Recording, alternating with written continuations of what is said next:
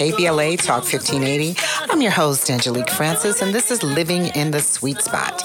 We define the sweet spot as the intersection between power, divine timing, and performance, all to accomplish a purpose. Right here on the sweet spot, we discuss how life and circumstances, situations, and sometimes God, the universe, they work together to conspire to move you closer to your purpose. I have had the most amazing, incredible interviews and oh, about, you know, with these overcomers. We've we've talked to athletes and activists and scientists, award-winning artists, educators, authors, agents for change, and we are all talking about these unimaginable, unexplainable, life-altering, life-saving, okay, undeniable miraculous moments that encourage and instill hope and I think we have talked to some amazing people, and most of them are walking around in gratitude. And I love to bring these people forward that talk about their life and death experiences because it empowers you. And I've loved doing this. And I got uh, Kamal is on the boards today, and I appreciate you being here, Kamal, as always. And uh, I'm excited about our guest today. Um, you know, I am excited really because we're going to have Sweet Spot Live coming up in October, October 27th. So we're going to bring some of the community's real stories, authentic stories forward. And, you know, I put a little call out there last week to get people to call me, send email to belovedproductions.com, and to uh, even send it to the open mic feature right here at KBLA, right? So that we can get people to tell their real stories. I'm going to choose 12 stories from the community, and we're going to have a live presentation and with an amazing audience uh, at the Skirball Center. And I'm going to tell you more about it, but come on, I'm excited. You're excited too. I know. I don't have you mic'd, but hey, we're going to do it and we're going to do it large. And um, I'm going to tell you who we're going to have. I can't wait to bring this next guest forward and uh, all of this right here in the sweet spot. All right. Well, I'm excited because we have Mr. Darius Rhyne right here in the sweet spot. Darius uh, is uh, from California and he spent um, some time away at a California correction system for about 25 years, but he is a father of four. He's got nine siblings. Um, he is a son, a brother, and he is my guest right here in the sweet spot. I'm so excited to uh, share with you some of his writing, some of his passion, just what he's doing. He is an amazing dad, and I'm excited to have him share his journey, his story. He knows that by sharing his story, that he um, not only enlightens others, but uh, creates healing not only for those that are listening, but creates some restoration for himself. And I'm just happy to have you. What's happening, Darius? How are you? I'm great. I'm excited to have you. That's how I am. Don't be shy. Step on in. I'm happy that you allowed me this platform. Thank you. Oh, no, it's my pleasure. It's my pleasure.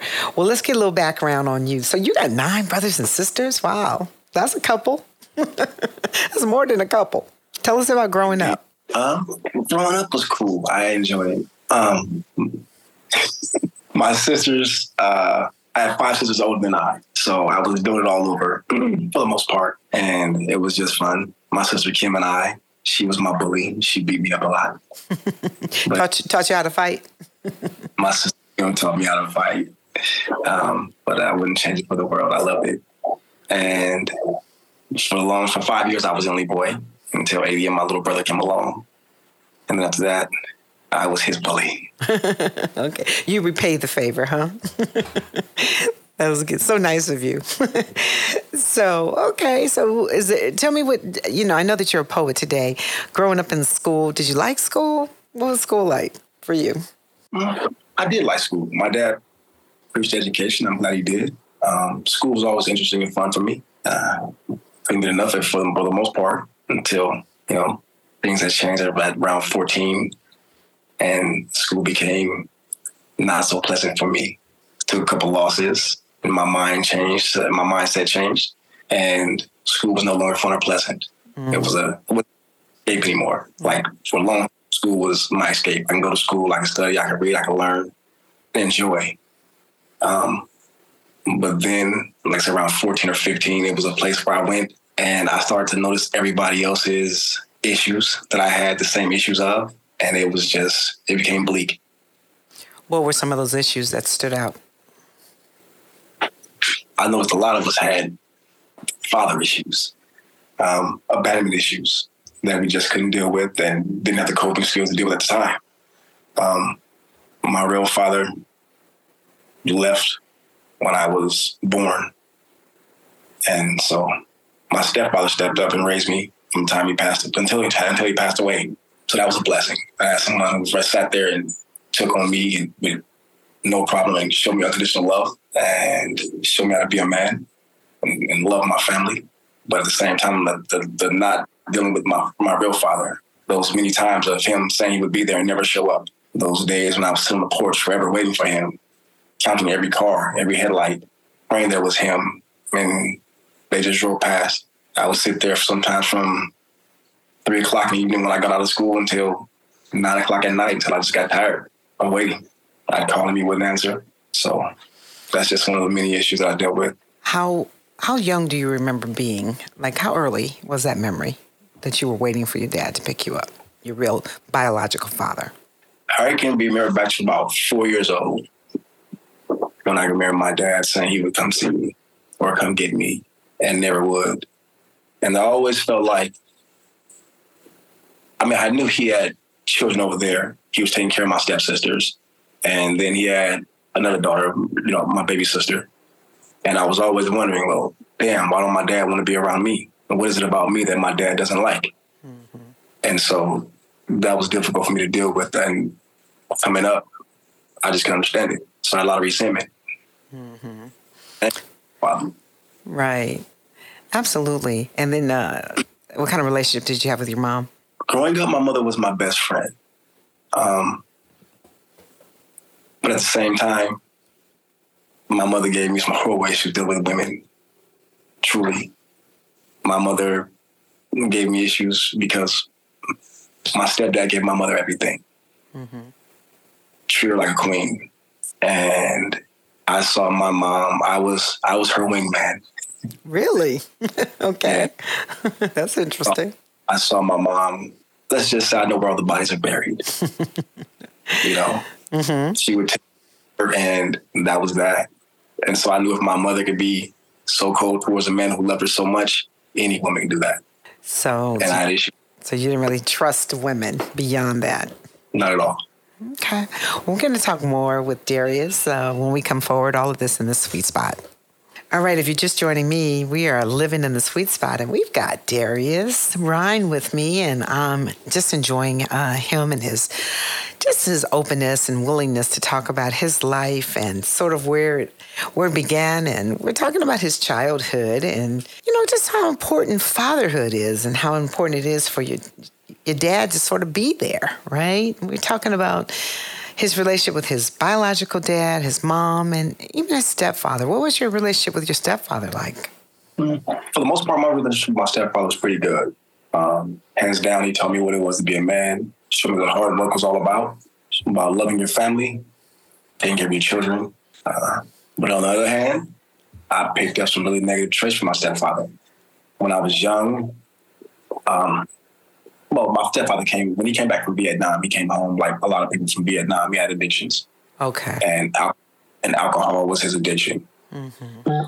Um, so at a young age, he started making drinks, and I would sneak drinks. And before that, an event happened in my family to where he started giving me drinks to help me sleep to deal with that event. Oh wow! Mm-hmm. Um, I was probably around five or six when that happened. So by seven, I was sneaking drinks on a regular. And when he found out, he didn't get mad. He just bought more liquor. And so I went from being just his stepson, well, being his son because he never called me a stepson. I was always just his son, to being a little drinking buddy. Wow. Um, so that is one of the most negative things I have learned from my stepfather. Mm-hmm. Was that was that your secret, just between the two of you? Uh, I don't even think it was just a secret. Um, I think my mom knew and just turned a blind eye to it because you know it's my dad. And, you know, she just didn't trip Mm-hmm. off of what he, which she should have, Mm-hmm. but it wasn't. So it wasn't a secret. Mm-hmm. Okay. So now you said once you got in high school, kind of you started seeing uh, other kids like you, other young men like you, other boys that were going through similar loss, similar trauma, similar, you know, situations, right? You didn't have a lot of, you didn't have fathers. Some of you didn't recognize that in each other. So maybe that was the need for finding it in the streets, right? Some kind of belonging in the streets. Yeah, hands down. I think um, it happens to a lot of young men. I think we'll sit back and look for things in our homes, and when we can't find our homes, it's easy to find it in the streets. Um, when when you sit back and you're told, you know, that boys behave a certain way, and yet your family's behaving a different way, and so when you get around other young men who have been told the same things, um, who are scared, who are beaten and bruised, and you get with them, and again, that's where the gang pack mentality comes from. You find strength in numbers, and I'm your family. You have that camaraderie. I have this thing done with my father. You have this thing done with your mother. Your, your grandfather did this. You were beaten. You were bruised, and so we become collective, and we comfort each other. And so there becomes our family. And then it's like, you know what? Um, if somebody had hurt you, I'm gonna hurt them. And we took that on in a very serious way, where it was, it became life and death. You know, I'm not gonna let anybody hurt you, no matter what. You are my brother. You are my you are my kin. You, if, if, if there could be anything closer than blood, you are it. And so Okay, so it sounds as though that you you got involved in um, gang life, and that was your family, and that's how you existed, and that's how you survived. And then what happened? How what happened? And were you? Did you go to jail more than once?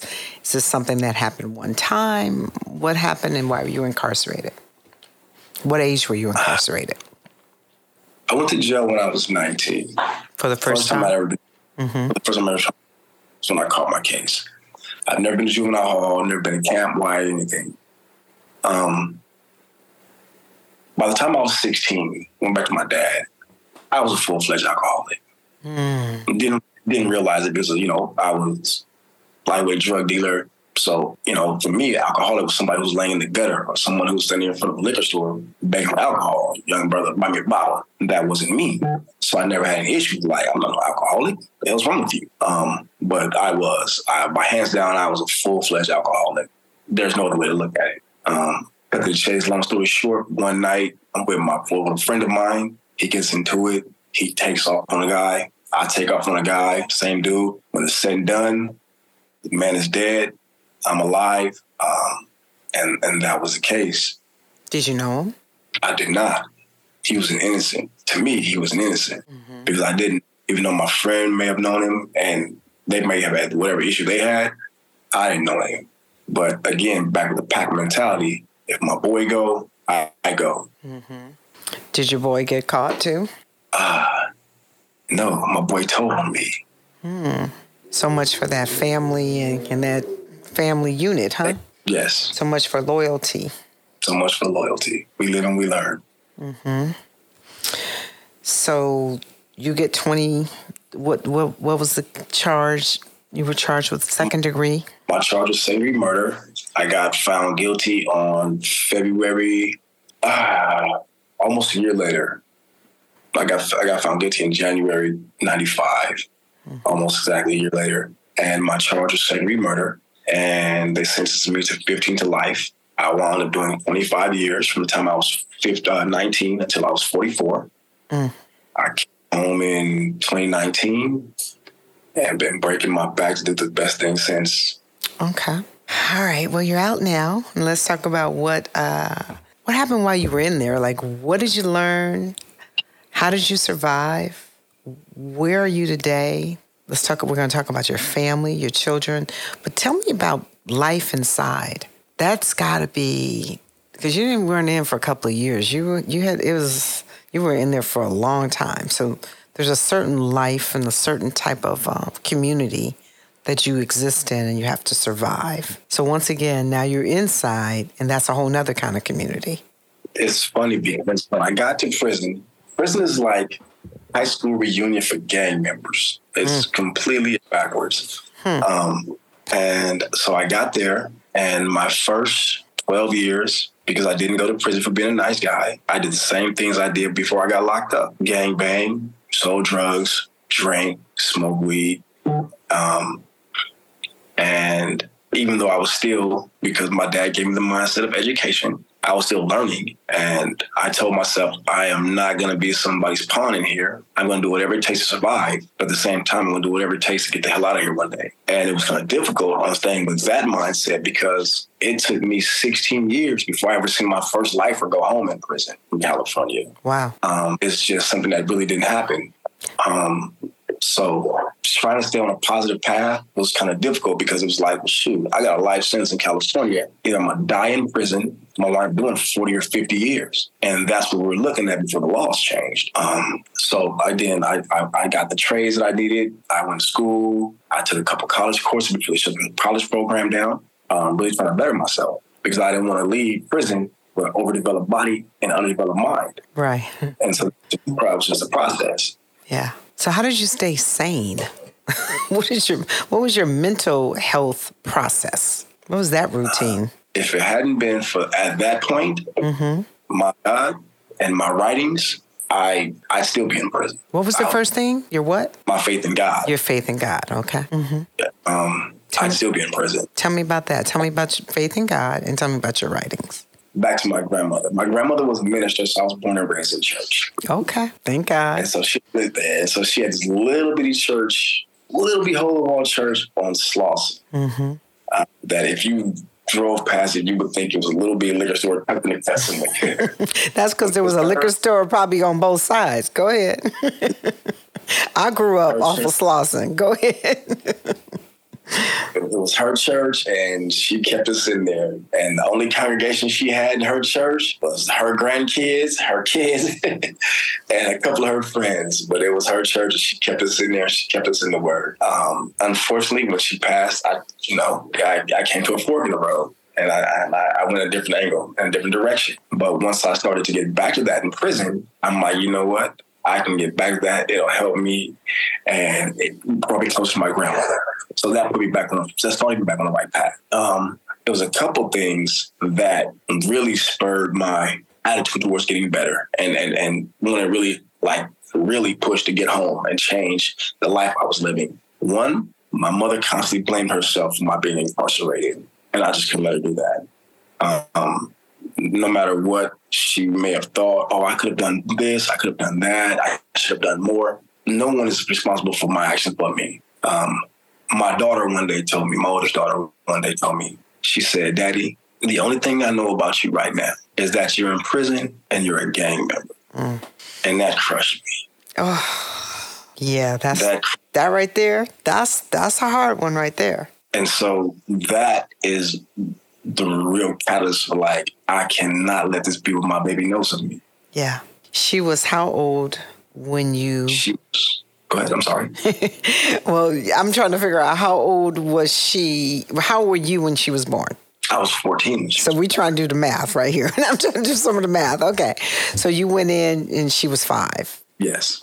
Okay. And so that motivated you to do better and be better. Yes, ma'am. Mm-hmm. Okay. So when you, oh boy, oh boy. So, okay. I want to know a little bit about, I heard you took a turn at some point. You're in, you're in the pen and you want to, you want to start to disassociate yourself from the gang life, even within the pen. And you decide that you're going to stand, take a stand. Tell me about that day in 2007. 2007. I had been living a lie for quite some time. Still going along with, again, being from what I just told you about my daughter, my mom, and everybody else, and the things that, and me not allowing myself to let them think that my incarceration was their fault or what they thought of me and what they knew of me. Um, I had to go have a hernia surgery 2000, late 2007. So when I came back, I just I was to the point where I was laid up, hurt, and I was just like, I'm done. I'm done. And so I was talking to one of my friends, and I told him, man, just get all the homies on the yard in the morning, have everybody come to the yard, and I got something to tell everybody. He was like, I know what you're gonna do. He was like, You sure? I'm like, Yeah, I'm sure. He was like, All right. So come the following morning, everyone at the yard. I walked out there, and I told him, This isn't gonna be a long conversation. I'm done. I love you, but the life I'm living is counterproductive to the man I want to be. And that was the first time in my life I really had to truly stand alone, scary as all get out. Because I had to turn my back on 22 men who I knew had weapons and was not afraid to use them. So, Darius, what you were saying, you were making a proclamation to your other brothers within the prison system that I'm not going to be a part of a gang or a family or a or group. I'm standing alone because I want to change my life, even within this system. Is that what you're saying? Yeah. That's exactly what I'm saying. and you knew that if you turn around, that you may not survive that walk away. I knew that exactly. And that was devastatingly frightening. So when we come forward, we're going to talk about what happened when you turn around, where you took a step away, because that right there, that was huge when we come forward on the sweet spot. If you're just joining me, I have Darius Rhyne. He is uh, in the sweet spot, and you don't want to miss this. He is sharing with us his um, his time of restoration, his time, what he's learned. Uh, 25 years incarcerated. And we're talking about the day he decided that he was going to do things differently. So, set this up one more time for us, um, Darius. You were in the yard. You got all your partners together and said, Meet me in the yard. We're going to, I got an announcement to make. I'm not going to do this the same way. So you're right there. You said you knew that people have weapons, knives, all kinds of things probably on them. That's not a popular thing to say, I, I would imagine. It is not. Um, is this something that people have choices about? I, I, I don't know. I, I, don't imagine that you really have a choice in this matter. It does. Uh, we do. Um, it's the difference between black gangs and different different races. Um, the politics of everything is different. Um, we deal with street gangs, they deal with prison gangs. And so the politics are very different. Um, yet the outcome can be the same. Uh, no one wants to see a loyal soldier go. Okay. Um, so yeah, it was very it was it was very scary, but I just knew I couldn't live that life anymore. And so again, like I said, telling them that I was done, that was scary. But turning around and having to turn my back on them and walk that 150, 200 yards back to the building was the scariest walk I ever took in my life. Mm. Because I didn't, I honestly, God, I didn't know if I was going to be stabbed up and die right there in the prison yard. Mm. So, what did happen? It was only one person who had an objection. Um, and his objection was met by myself and another good friend of mine who told him, look, man, if you got a problem with him, you have a problem with me. For the most part, they said, you know, by what you've done, you know what I'm saying, for us and for the homies, by all means, carry on with your life. We support you. You just know that you can't never come back. And I said, well, when I was gang banging, I was all in, balls to the walls. So I'm done. I'm not going to straddle the fence. And so even with that being said, before I turned and pivoted and made that walk, there was still no guarantee about, you know what I'm saying, what may happen. Right. Um, so, but they respected your decision. Yeah. As a man. And all those prayers from your grandmama on Slauson. Let's be real about a thing. Uh, there's some grace that was following you along the way, in my opinion. Yeah. Um, Very much. Uh, yeah, that has something to do with it. So, you know, I was, um, I, you were sharing some of your works, and if it's not hard enough to be in the system and have to deal with the politics of the, you know, of the, of the inmates, because I know it's a it's a hard life, right? But then you also have to deal with the the politics and the pressure from the from the guards, right? And from that system as well. You wrote a poem. Could you share the poem that you wrote or a writing that you wrote sort of about that? I'd appreciate it. Thank you. Thank you. Laughed at, mocked, beaten, and scorned, all by those who wear the law's uniform. Death stares and glares, words that slice. If you dare speak up, you'll be fighting for your life. I believe that the guards were there to serve and protect until I seen them put the coldest chokehold on my partner's neck.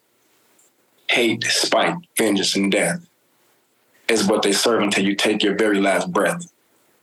Most of the time, they're brutal because of the color of our skin. On the other hand, they hate us because of our sin. Some of the most violent things have been done by those who claim to uphold the laws. Then they turn to judge us for our flaws. There was a time when we would have come to blows. They'd get their crew, I would get mine, and we would go toe to toe. A lot has changed, but they still hurt, hate, and beat. The biggest change is now that I think on my feet. No longer am I provoked by their madness and rage. If I allow that to happen, I will surely die in this cage. Okay, so what what Darius inspired that? Was there something in particular that made you want to write about that? Um, I don't know where I was at when I wrote that. Um, I had always had a true hate for the law. Just from the time I was growing up, my first interaction with the police when I was very young, they accused me of doing something I didn't do. Um, I was dropped off in rival gang neighborhoods by the police, hoping that I would, them hoping that I would get killed or shot up. And so it was never a good thing. The first riot I was ever in when I was got to prison was me and my friends against the police. Um, so that was that was nothing new for me. But I wanted to tell that. I know for a fact I wanted to speak on that because I could never go back to living the violent life. And so that was my only way of dealing with it. Mm-hmm. So you're writing a lot more these days, and um, that's a great way to sort of um, express yourself. Better way to express yourself than, like you said, in, in, a violent way. And I'm glad that I'm able to give you even a platform, even today, right, to be able to express it. Um, I had a guy on my show uh, when I first started this show, Sweet Spot. His name was Emmanuel, and he was a poet. He was young and he was incarcerated. And the only thing that kept him alive, he said, was his poetry while he was incarcerated. And so I encourage you to keep that going. And um, maybe, you know, maybe you'll go back and spend some time mentoring other inmates and encourage them to do the same. That's always been a, a dream of mine. Mm-hmm. So I, yeah, yeah, I think that that would be great. So you have another uh, have another piece. I'm going to do that when we come forward, but because uh, your relationship with women. So you had your daughter, you have four children. How old are your other children? My children are 34, mm-hmm. 28, and I have soon to be two year old twins. Wow. So your daughter now sees you differently, I would imagine. Do you have a relationship with the daughter who said, "I only see you as a as a incarcerated and uh, as a gang member? She sees you differently today. That she does. I mean, it's it's it's, it's good because before I got locked up, it was like me and my daughter. Mm-hmm. You know, of course, Brown, but I was the one taking my daughter to school, cooking her breakfast. You know, picking her up from school. Um, we would sit back, and my favorite TV show was Married with Children, and we would sit back, hand to parents watching Al Bundy together. Um, it was it was always good. And so I think for her, when I got locked up, it just shattered her world. You know, we always talk about how people leave us when we get locked up. Mm-hmm. And I think cowardice because they, they're where we left them. Took ourselves away from them. Absolutely. I think we underestimate. We think it just happens to you, but it, it happens to all of us. It happens to all of us. So when we come forward, we're going to continue to talk to Darius and how he's changed his life and how he's paying it forward. All this in the sweet spot. Okay, all right, we've got Darius with us. Darius, you are quite the poet and you know it, so let's hear what you got. I hear you wrote a beautiful poem called Perfection, and it's about women. Tell us uh, a little bit more about perfection. What inspired this poem? Or who inspired this poem? Maybe I should ask. Perfection came about because um, I love women, honest to goodness. And I think that there's something perfect about every woman. Um, no matter what she may think about herself, no matter what she may think her, her looks may be, there's something perfect about every woman. And so in this poem, I want to let every woman know that no matter what you feel, think, what everybody else, and what anybody else says, just know there's something perfect about you. All right, all right. You said you were your mom's wingman. I kind of like that. So, okay, wingman, let's hear what you got. all right, perfection. Short, tall, long hair, or a bob. Thick, thin, pigeon toed, bow legs, or a model's mob. Asian, Spanish, black, or white. It doesn't matter if she's dark, caramel, or also light. It's perfection. Brunette, black, blonde, or red. She is not defined by what sits atop her head. Pageboy braids or that weave crap. It shouldn't matter if she rocks it straight or leaves it to nap. It's perfection. Thick lips, full lip, thick nose, full lips, big hips and ass. Oval eyes, creamy thighs, with eyes the shades of grass. Black ones with their ghetto swing, white ones with their country twang. Filipinos with their Asian sass, or Indians with their cultural class. It's perfection. Petite, skinny, full figured is a plus. Big legs, pretty toes, stretch marks, and cellulite, a must. Woman, what I'm trying to get you to see is that no matter what size, shape, color, you're perfection to me. Perfection. Well, I feel like I should have had some theme music playing under that. All right now. Okay. Cellulite a must. Uh, okay. no, that's lovely. I love it. Oh, wow. So that's ode to women, huh? Yes, ma'am. Ode to women. Mm, I like that. Um, okay. That speaks for itself. it speaks for itself. Um, what do you want to do with all this, all these writings and this poetry and all that you're doing? My rising Monday, hopefully, I can get published. Okay. There's room for me to grow. I feel like I reached my potential as a writer, and I'm just looking forward to continue to do so and growing my craft. As far as speaking, I have been speaking hell since I can remember. I've been talking to people, telling my story, um, helping others deal with theirs. Uh, I have had the opportunity to speak to the youth in different high schools. Um, I've been asked to work with the gang task force now in a small town here called Woodland, California. They've also asked me to speak to all the high schools and junior high schools up there, share my story and just talking to them about their issues and letting them see that no matter what goes on, it's always two roads to travel. And hopefully I can make them try uh, come up with the best road and decision so that they won't travel down the road that I had to. Mm-hmm. Absolutely. I think that coming from you, um, hearing your story will make a difference. And I think it's important.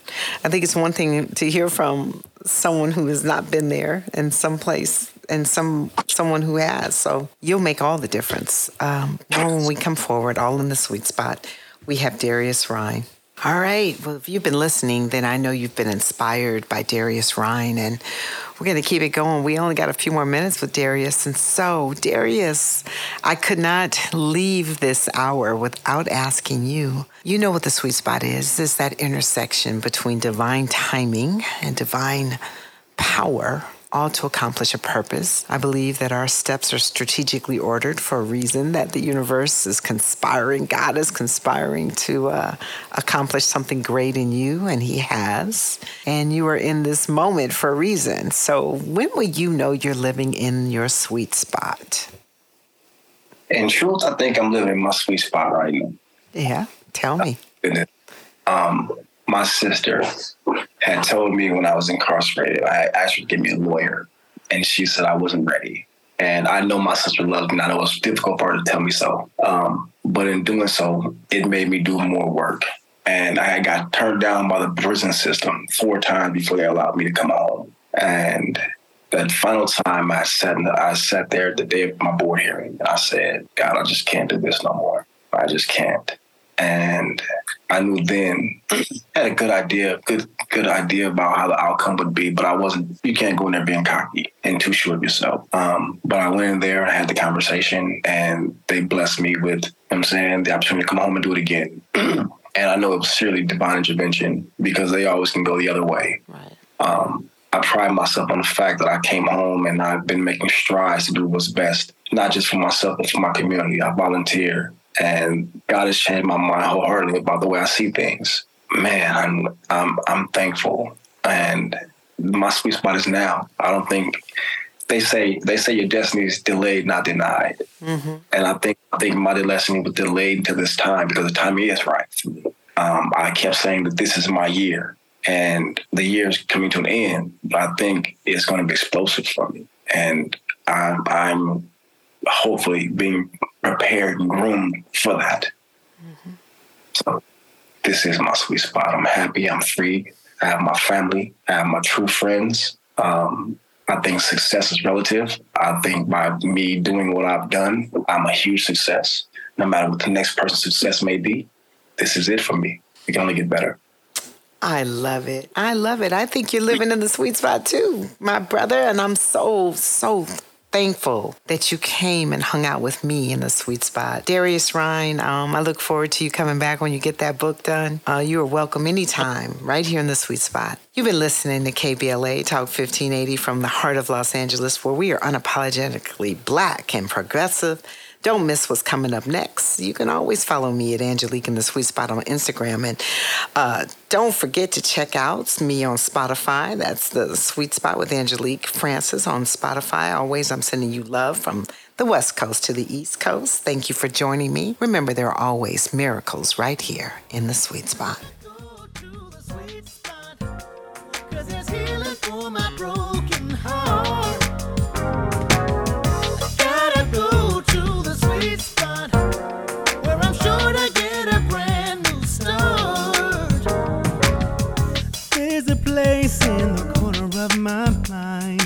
Trying to find some peace on the corner of crossroads and narrow way.